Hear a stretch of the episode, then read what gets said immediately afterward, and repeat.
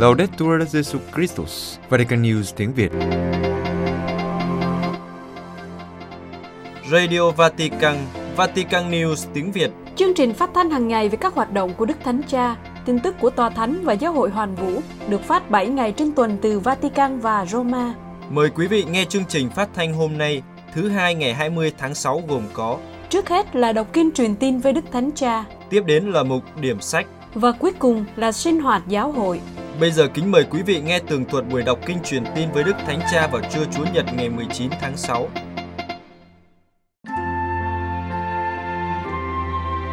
Vatican News tiếng Việt Kinh truyền tin với Đức Thánh Cha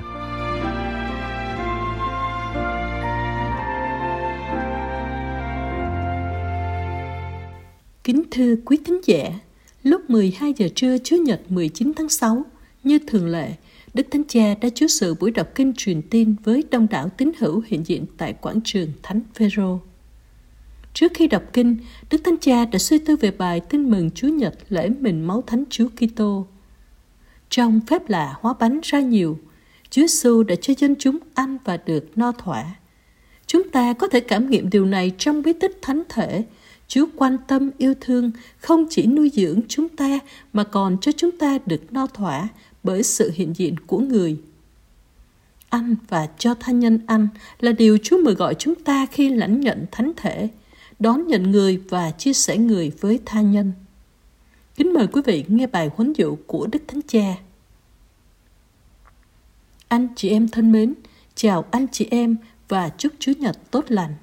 Hôm nay, ở Ý và các nước khác, cử hành lễ trọng mình và máu thánh Chúa Kitô được thiết lập trong bữa tiệc ly, bí tích thánh thể giống như điểm đến của một hành trình mà dọc theo đó Chúa Giêsu đã báo trước về bí tích qua một số dấu chỉ. Trên hết là việc hóa bánh ra nhiều được thuật lại trong tin mừng phụng vụ hôm nay. Chúa Giêsu quan tâm đến đám đông đi theo người để lắng nghe lời người và để được giải thoát khỏi nhiều điều ác hại. Người cầm lấy năm cái bánh và hai con cá, dâng lời chúc tụng bẻ ra, các môn đệ phân phát và tất cả đều ăn no. Trong bí tích thánh thể, mọi người có thể cảm nghiệm được sự quan tâm yêu thương và cụ thể này của Chúa.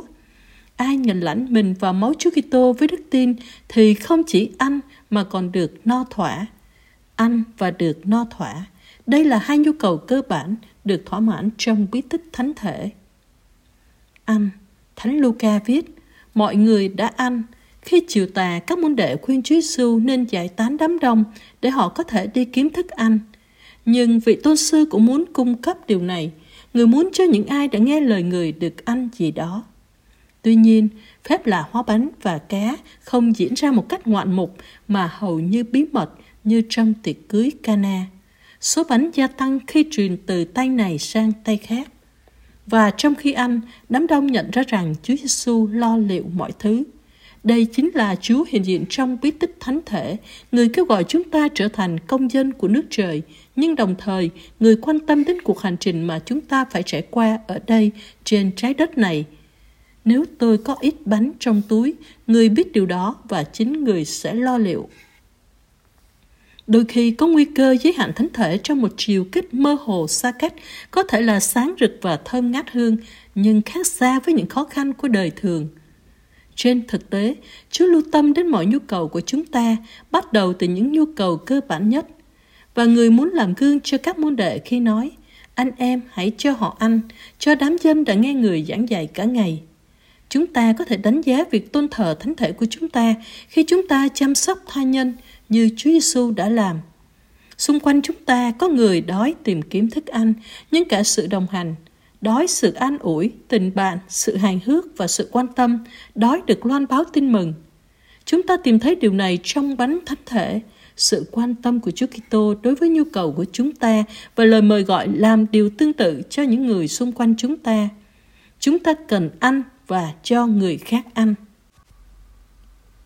Tuy nhiên, ngoài việc ăn, chúng ta không được quên việc được no thỏa. Đám đông no thỏa với thức ăn dồi dào, cũng như vui mừng và ngạc nhiên khi nhận được nó từ Chúa Giêsu. Chúng ta chắc chắn cần phải nuôi sống bản thân, nhưng cũng phải hài lòng, nghĩa là biết rằng sự nuôi dưỡng được ban cho chúng ta xuất phát từ tình yêu thương. Trong mình và máu Chúa Kitô, chúng ta tìm thấy sự hiện diện của người, sự sống của người được ban cho mỗi người chúng ta.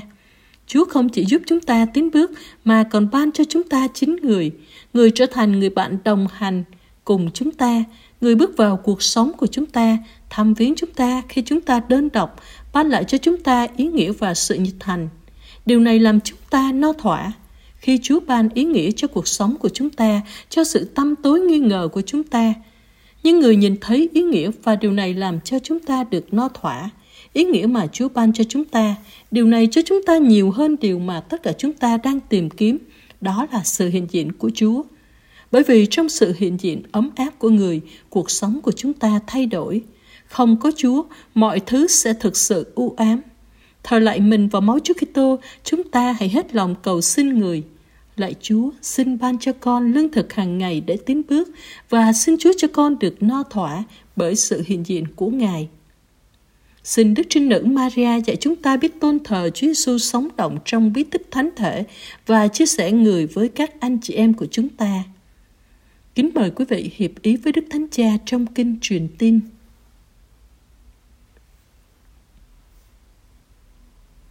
Sau khi đọc kinh truyền tin, Đức Thánh Cha nhắc lại rằng thứ Bảy 18 tháng 6 tại Sevilla, Tây Ban Nha, Đức Hồng Y Tổng trưởng Bộ Phong Thánh đã tuyên phong chân phước cho 27 vị tử đạo người Tây Ban Nha thuộc dòng Đa Minh. Tất cả đều bị giết vì sự thù hận đức tin trong cuộc bất hại tôn giáo xảy ra ở Tây Ban Nha trong bối cảnh cuộc nội chiến của thế kỷ trước. Đức Thánh Cha nói, chứng tá của họ về lòng trung thành với Chúa Kitô và sự tha thứ cho những kẻ giết họ chỉ cho chúng ta con đường nên thánh và khuyến khích chúng ta biến cuộc sống trở thành của lễ tình yêu cho Thiên Chúa và cho anh em của chúng ta. Sau đó, Đức Thánh Cha nhớ đến người dân Myanmar đang chờ viện trợ nhân đạo và phải rời bỏ nhà cửa để trốn bạo lực. Ngài hiệp lời với các giám mục nước này, kêu gọi cộng đồng quốc tế đừng quên người dân Myanmar để nhân phẩm và quyền sống của họ được tôn trọng, cũng như các nơi thờ phượng, bệnh viện và trường học cũng được tôn trọng. Đức Thánh Cha cũng nhắc rằng ngày 22 tháng 6, Đại hội Gia đình Thế giới lần thứ 10 sẽ khai mạc tại Roma, cũng như tại các giáo phận trên thế giới. Ngài cảm ơn các giám mục, linh mục, quản sứ và những người làm công tác một vụ gia đình, những người đã triệu tập các gia đình tham gia những giây phút suy tư, cử hành và lễ hội. Ngài đặc biệt cảm ơn các đôi vợ chồng và các gia đình, những người sẽ làm chứng cho tình yêu gia đình như một ơn gọi và con đường nên thánh. Và Đức Thánh Cha không quên dân tộc Ukraine đang đau khổ vì chiến tranh. Ngài muốn mọi người tự hỏi, tôi có thể làm gì hôm nay cho dân tộc Ukraine? Tôi có muốn làm không? Tôi có cố gắng hiểu không? Hôm nay tôi làm gì cho người dân Ukraine? Mỗi người hãy trả lời với lòng mình. Vatican News tiếng Việt Chuyên mục Điểm sách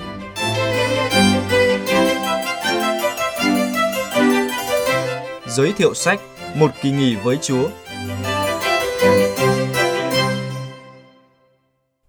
Chào mừng bạn đến với chuyên mục điểm sách của Vatican News tiếng Việt. Chuyên mục điểm sách được phát vào thứ hai hàng tuần với mong muốn giới thiệu đến thính giả những tác phẩm công giáo. Chúng tôi hy vọng rằng chuyên mục sẽ mang đến cho bạn những cuốn sách hay và ý nghĩa, hầu giúp thăng tiến đời sống đức tin cũng như cổ võ những giá trị Kitô giáo và nhân văn. Tuần này chúng ta cùng đến với tác phẩm một kỳ nghỉ với Chúa. Nguyên tác A Vacation with the Lord. Tác giả Thomas Green Chuyển ngữ Linh mục Du Xe Đỗ Cao Bằng Thưa quý thính giả, giữa những ngày lao động nhộn nhịp, cần có những khoảng lặng để nghỉ ngơi. Giữa những tháng ngày phục vụ, cần có những lúc hồi tâm, lui vào sa mạc để nghỉ ngơi đôi chút, nghỉ ngơi như một nốt lặng trong một bản nhạc sôi nổi hay trầm lắng. Có thể nói nghỉ ngơi là nhu cầu không thể thiếu trong cuộc sống con người. Nếu chỉ biết làm việc và học tập mà thiếu nghỉ ngơi, e rằng sức người khó bền lâu việc nghỉ ngơi có vẻ như làm tiêu tốn một quỹ thời gian quý giá trong cuộc sống lao động. Tuy nhiên, thà lùi một bước để tiến ba bước, còn hơn chỉ dậm chân tại chỗ. Người Kitô hữu, nếu được nghỉ hè cùng với Chúa thì tuyệt vời biết bao. Một kỳ nghỉ với Chúa vừa giúp con người có sức khỏe tốt hơn, vừa giúp đời sống tâm linh được cải thiện, canh tân, an bình, vui tươi và tiến bộ hơn. Nghỉ ngơi với Chúa để làm mới lại mối tương quan tình yêu, giữa tôi với Chúa sau những ngày dài bận rộn với sự đời. Theo cha Đỗ Cao Bằng dịch giả cuốn sách, Một kỳ nghỉ với Chúa cũng là tựa đề của quyển sách tôi đã đọc qua và để lại trong tâm trí nhiều ấn tượng và tác động sâu xa. Thỉnh thoảng tôi được nghe về sự khó khăn của một vài người đi tĩnh tâm, nhưng không biết, không hiểu tĩnh tâm là gì, phải làm như thế nào. Do đó, tôi nghĩ tới những người muốn làm tĩnh tâm, nhưng chưa có một sự chuẩn bị sẵn sàng cho những điều cần thiết khi làm tĩnh tâm. Tôi quyết định dịch cuốn sách này sang tiếng Việt với hy vọng sẽ giúp ích nhiều cho những linh hồn khao khát có được những giây phút ngắn ngủi nghỉ ngơi bên Chúa. Và theo cha Thomas Green, tác giả cuốn sách, một người có nhiều kinh nghiệm trong việc giúp tĩnh tâm, hướng dẫn thiêng liêng và linh hướng, chia sẻ. Tĩnh tâm không phải là thời gian khó khăn nhất của năm, nhưng là một thời gian đẹp nhất. Có thể có nhiều khó khăn, hầu chắc sẽ có, nhưng chúng là những khó khăn gặp phải trong việc thực hiện những điều mà chúng ta nhận thấy đáng làm, những điều mà chúng ta mong chờ tựa như một thời gian phong phú nhất, sâu xa nhất của năm. Nếu đó là một kỳ nghỉ với Chúa, khi đó tôi cần phải được thư giãn.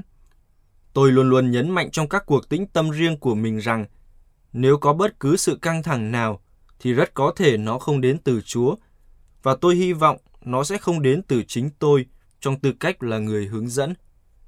Để loại bỏ bất cứ sự căng thẳng nào đến từ người tĩnh tâm, tôi thường đề nghị ba phương hướng để làm một cuộc tĩnh tâm tốt.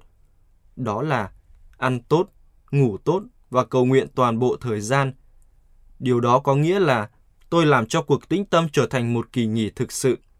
Tôi không chỉ dâng lên Chúa một phần thời gian và một phần của chính tôi, hơn là tôi tìm kiếm, theo cụm từ của đời tu cổ xưa, để được trọn vẹn với Thiên Chúa, để được tự do hoàn toàn với Chúa. Thiên Chúa là chủ thể, do đó kỳ nghỉ này có một yếu tố không chắc chắn, dễ đổi thay. Tôi là một vị khách trong căn nhà của Ngài. Ngài là người vạch ra kế hoạch cho kỳ nghỉ. Do đó, tự nhiên có một yếu tố không chắc chắn, thậm chí có lẽ là yếu tố lo lắng vì tôi không được tự điều khiển. Điều này thực sự đúng với những người như chúng ta là những tông đồ hoạt động, những người có thể điều khiển bản thân theo tính tự nhiên. Trong suốt những ngày nghỉ này, chúng ta phải cố gắng nghỉ ngơi thực sự và để cho Chúa làm chủ. Ngoài ra, tác giả cũng đề cập đến những công cụ cho một cuộc tĩnh tâm như kinh thánh, viết lại nhật ký thiêng liêng và linh hướng. Về nhật ký thiêng liêng, tác giả miêu tả về những lợi ích như sau. Đầu tiên, tất cả chúng ta có khuynh hướng xem xét nội tâm, quên đi những gánh nặng của chúng ta khi đang cầu nguyện. Giá trị thứ hai của tập nhật ký là nếu tôi có một người linh hướng hoặc nếu chính tôi đang nỗ lực để nhìn thấy sự thống nhất của toàn bộ kinh nghiệm tĩnh tâm như tôi đang đi. Tập nhật ký có thể giúp tôi không bị lạc hướng trong khu rừng bởi cây cối che phủ. Giá trị thứ ba của tập nhật ký được ghi nhận là khi bạn đến nói với người linh hướng, chia sẻ với họ điều gì đã xảy ra trong giờ cầu nguyện của bạn. Thật hữu ích nếu trước khi gặp linh hướng, bạn đọc lại tập nhật ký để thấy điều gì bạn muốn chia sẻ. Còn về linh hướng, tác giả chia sẻ, cho dù bạn đang làm tĩnh tâm riêng, tôi cũng sẽ khuyên bạn cố gắng tìm một vị linh hướng ở những nơi có sẵn những người cho bạn nói chuyện nếu và khi cần thiết. Mặc dù không phải căn bản mỗi ngày bạn đều phải nhìn thấy vị linh hướng, nhưng ít nhất bạn biết rằng họ đang ở đó, sẵn sàng cùng phân định với bạn nếu cần thiết. Nếu bạn đã có một vị linh hướng, thì điều gì bạn nên chia sẻ? Theo tác giả, thứ nhất, một cái nhìn bao quát, một quy tắc chung là chia sẻ điều gì đã diễn ra trong giờ cầu nguyện của bạn kể từ lần gặp linh hướng gần nhất, cho vị linh hướng thấy một ý nghĩa của khuôn mẫu chung về những gì đã xảy ra trong giờ cầu nguyện của bạn. Điều thứ hai để chia sẻ với vị linh hướng là bất cứ những thành phần đặc trưng nào về kinh nghiệm của bạn mà bạn cảm thấy cần được làm sáng tỏ hoặc xác chuẩn. Có thể bạn không chắc chắn bạn có thực sự đang nghe tiếng Chúa hay không, hoặc có thể bạn nghiệm thấy sự sầu khổ và không chắc chắn bạn đã nắm bắt nó đúng cách. Vì thế, có hai yếu tố trong việc chia sẻ của bạn. Đó là một cái nhìn bao quát về dòng chảy của tĩnh tâm và bất cứ điểm đặc thù nào cần được làm sáng tỏ hoặc xác chuẩn. Như chúng ta đã nói lúc đầu, vị linh hướng chủ yếu là một người thông dịch, một người cùng phân định cuộc gặp gỡ với Chúa của bạn. Để hoàn thành vai trò này, vị linh hướng ấy phụ thuộc vào việc chia sẻ kinh nghiệm của bạn. Và về ơn xin, tác giả nói, tôi thường gợi ý với thao viên rằng trong mỗi ngày tĩnh tâm, họ nên tập trung vào ơn họ tìm kiếm. Trong ngày đầu của kỳ nghỉ với Chúa, ơn xin ở đây là xin cho được nghiệm thấy tình yêu thiết thân của Thiên Chúa dành cho tôi, như đã được mặc khải bằng nhiều cách trong đời tôi. Đây là một ơn xin khởi đầu hữu ích theo một vài phương diện nào đó. Nếu bạn rất mệt vào lúc ban đầu, bạn có thể phải ngủ nhiều vào ngày đầu tiên. Đó là điều tốt nếu thấy cần thiết. Chỉ cầu nguyện khi bạn thực sự tỉnh táo. Đề tài về tình yêu thương của Thiên Chúa có tính cách cá nhân và tự thuật và khá dễ dàng để thực hiện. Nó cũng rất thanh thản khi chúng ta thấy được sự ổn định, ngay cả khi bạn ngủ nhiều, cũng vẫn tốt hơn nếu phải chiến đấu với sự mệt mỏi suốt cả tuần lễ. Sau cùng, bạn có cả tuần dành cho Chúa. Giờ đây chúng ta cùng đến với phần mục lục của cuốn sách.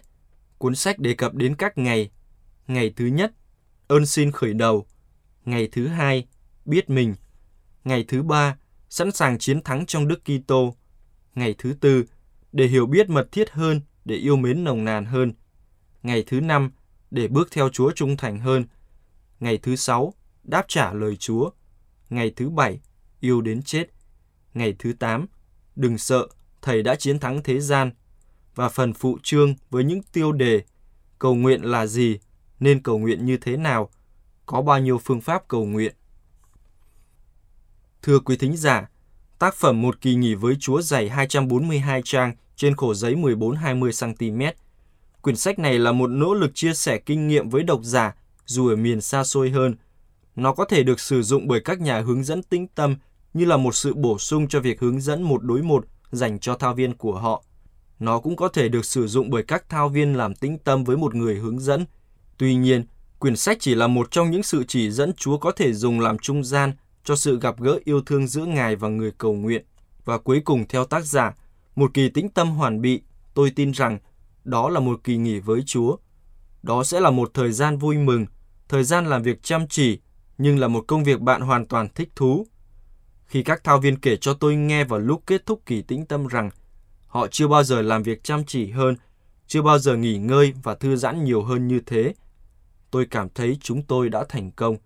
Họ bị cuốn hút cách hăng say vào việc theo đuổi những điều họ yêu mến và họ có một cảm xúc thỏa mãn lớn lao cho những điều ấy. Kính thưa quý thính giả, không phải cuốn sách nào cũng phù hợp với tất cả mọi người, hay cũng không có người nào phù hợp với mọi cuốn sách. Nếu sau khi đã nghe mục điểm sách tuần này và bạn phân vân không biết liệu tác phẩm Một kỳ nghỉ với Chúa có phù hợp với mình hay không, bạn có thể tìm đọc tại các nhà sách công giáo hay tra cứu trên Internet để tìm hiểu thêm về tác phẩm trước khi có quyết định cuối cùng. Hoặc có thể chờ một tác phẩm tiếp theo sẽ được giới thiệu vào tuần tới. Cảm ơn quý thính giả đã lắng nghe. Xin chào và hẹn gặp lại.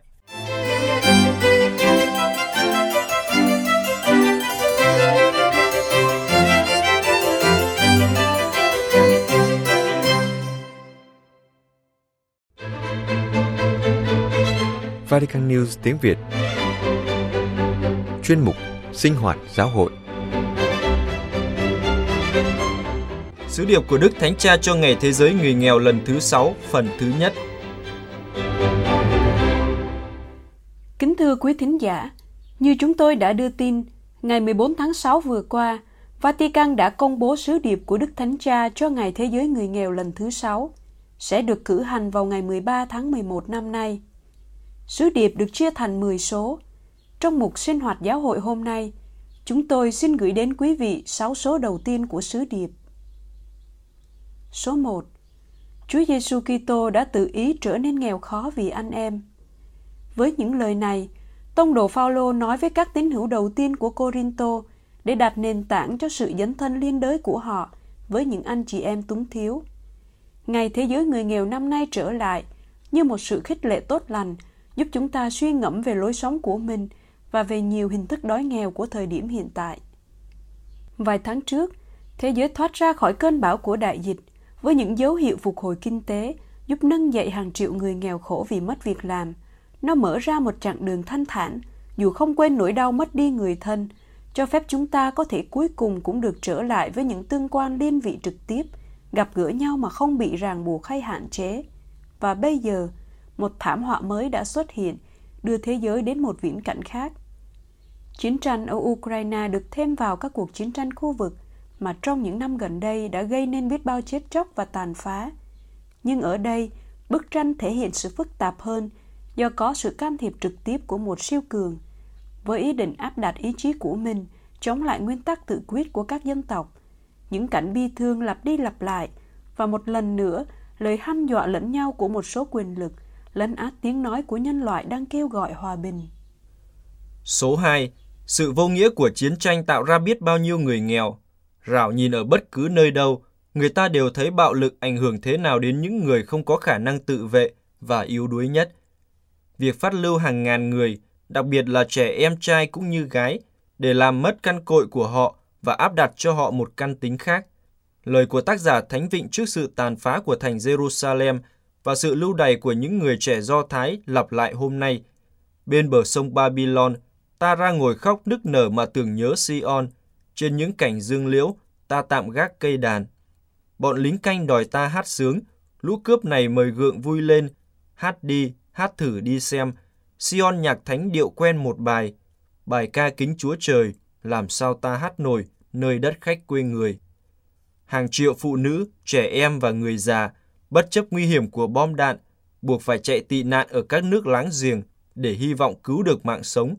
Còn những người ở lại tại các khu vực xung đột thì hàng ngày sống trong nỗi sợ hãi và thiếu lương thực, nước uống, chăm sóc y tế và trên tất cả là tình cảm.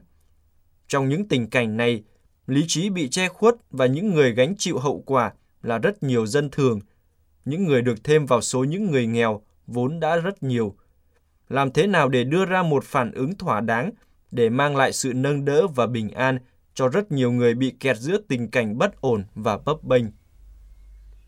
Số 3 Trong bối cảnh mâu thuẫn này, chúng ta sẽ cử hành Ngày Thế giới Người Nghèo lần thứ sáu.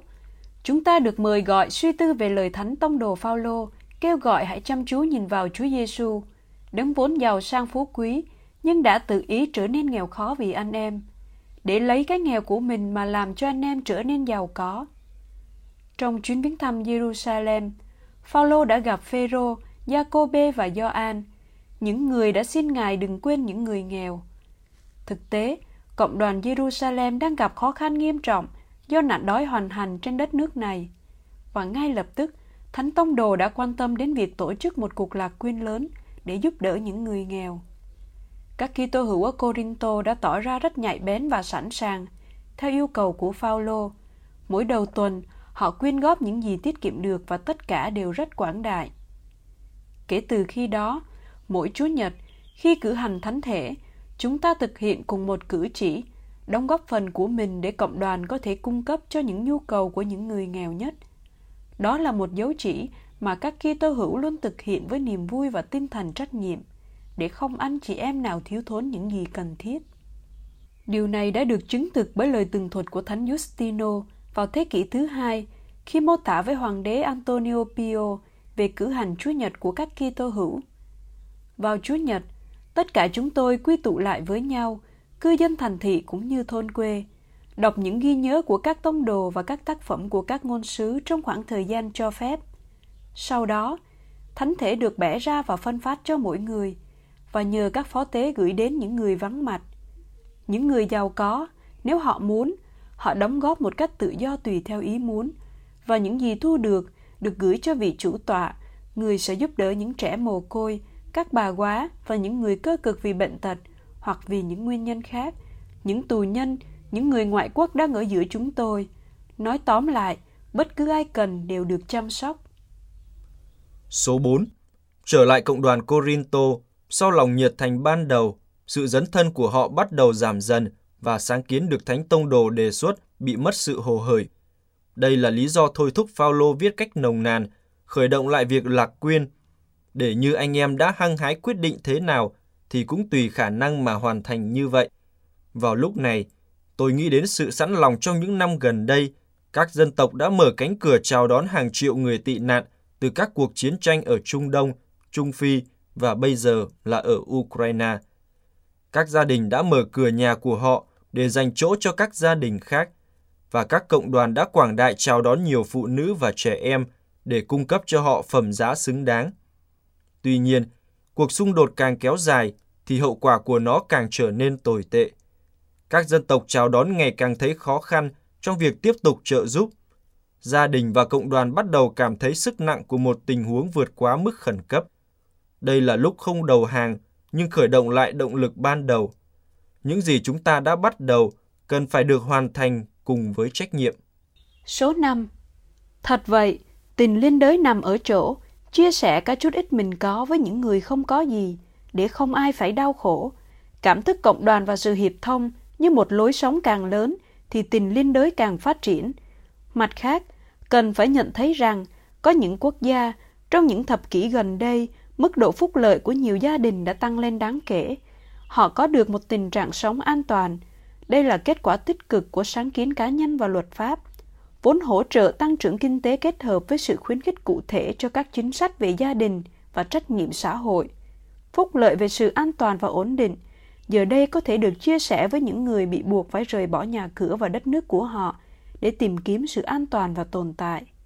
Với tư cách là thành viên của xã hội dân sự, chúng ta tiếp tục kêu gọi các giá trị của tự do, trách nhiệm, huynh đệ và liên đới. Với tư cách là Kitô hữu, chúng ta luôn tìm thấy nơi đức tin, đức cậy và đức mến, nền tảng hiện hữu và hoạt động của chúng ta. Số 6. Điều thú vị cần lưu ý là Thánh Tông Đồ không muốn bắt ép các Kitô hữu phải làm việc bác ái. Thật vậy, Ngài viết, Tôi nói thế không phải để ra lệnh cho anh em đâu. Đúng hơn Ngài muốn kiểm chứng sự chân thành về tình yêu của họ trong việc quan tâm và lo lắng cho người nghèo. Mục đích lời kêu gọi của Thánh Phaolô chắc chắn là sự cần thiết của việc giúp đỡ cụ thể. Tuy nhiên ý hướng của Ngài còn đi xa hơn. Ngài mời gọi thực hiện việc lạc quyên vì đó là dấu chỉ của tình yêu như chính Chúa Giêsu đã làm. Nói tóm lại, lòng quảng đại đối với người nghèo có động lực mạnh mẽ nhất nơi gương mẫu của con Thiên Chúa, đấng muốn tự làm cho mình trở nên nghèo khó. Thật vậy, Thánh Tông Đồ không ngại khẳng định sự lựa chọn của Chúa Kitô, sự tự hủy của người là một ân sủng, đúng hơn là ân sủng của Chúa Giêsu Kitô, Chúa chúng ta. Và chỉ bằng cách chào đón nó, chúng ta mới có thể biểu lộ đức tin của mình một cách cụ thể và nhất quán. Giáo huấn của toàn bộ Tân Ước có sự thống nhất xung quanh chủ đề này. Điều này cũng được phản ánh trong lời của tông đồ Giacôbê. Anh em hãy lấy lời ấy ra thực hành, chứ đừng nghe suông mà lừa dối chính mình. Thật vậy, ai lắng nghe lời Chúa mà không thực hành thì giống như người soi gương thấy khuôn mặt tự nhiên của mình. Người ấy soi gương rồi đi và quên ngay không nhớ mặt mình như thế nào. Ai tha thiết và trung thành tuân giữ luật chọn hảo, luật mang lại tự do. Ai thi hành luật Chúa chứ không nghe qua rồi bỏ, thì sẽ tìm được hạnh phúc trong mọi việc mình làm. Chúng tôi sẽ gửi đến quý vị phần thứ hai của sứ điệp trong buổi phát vào thứ tư.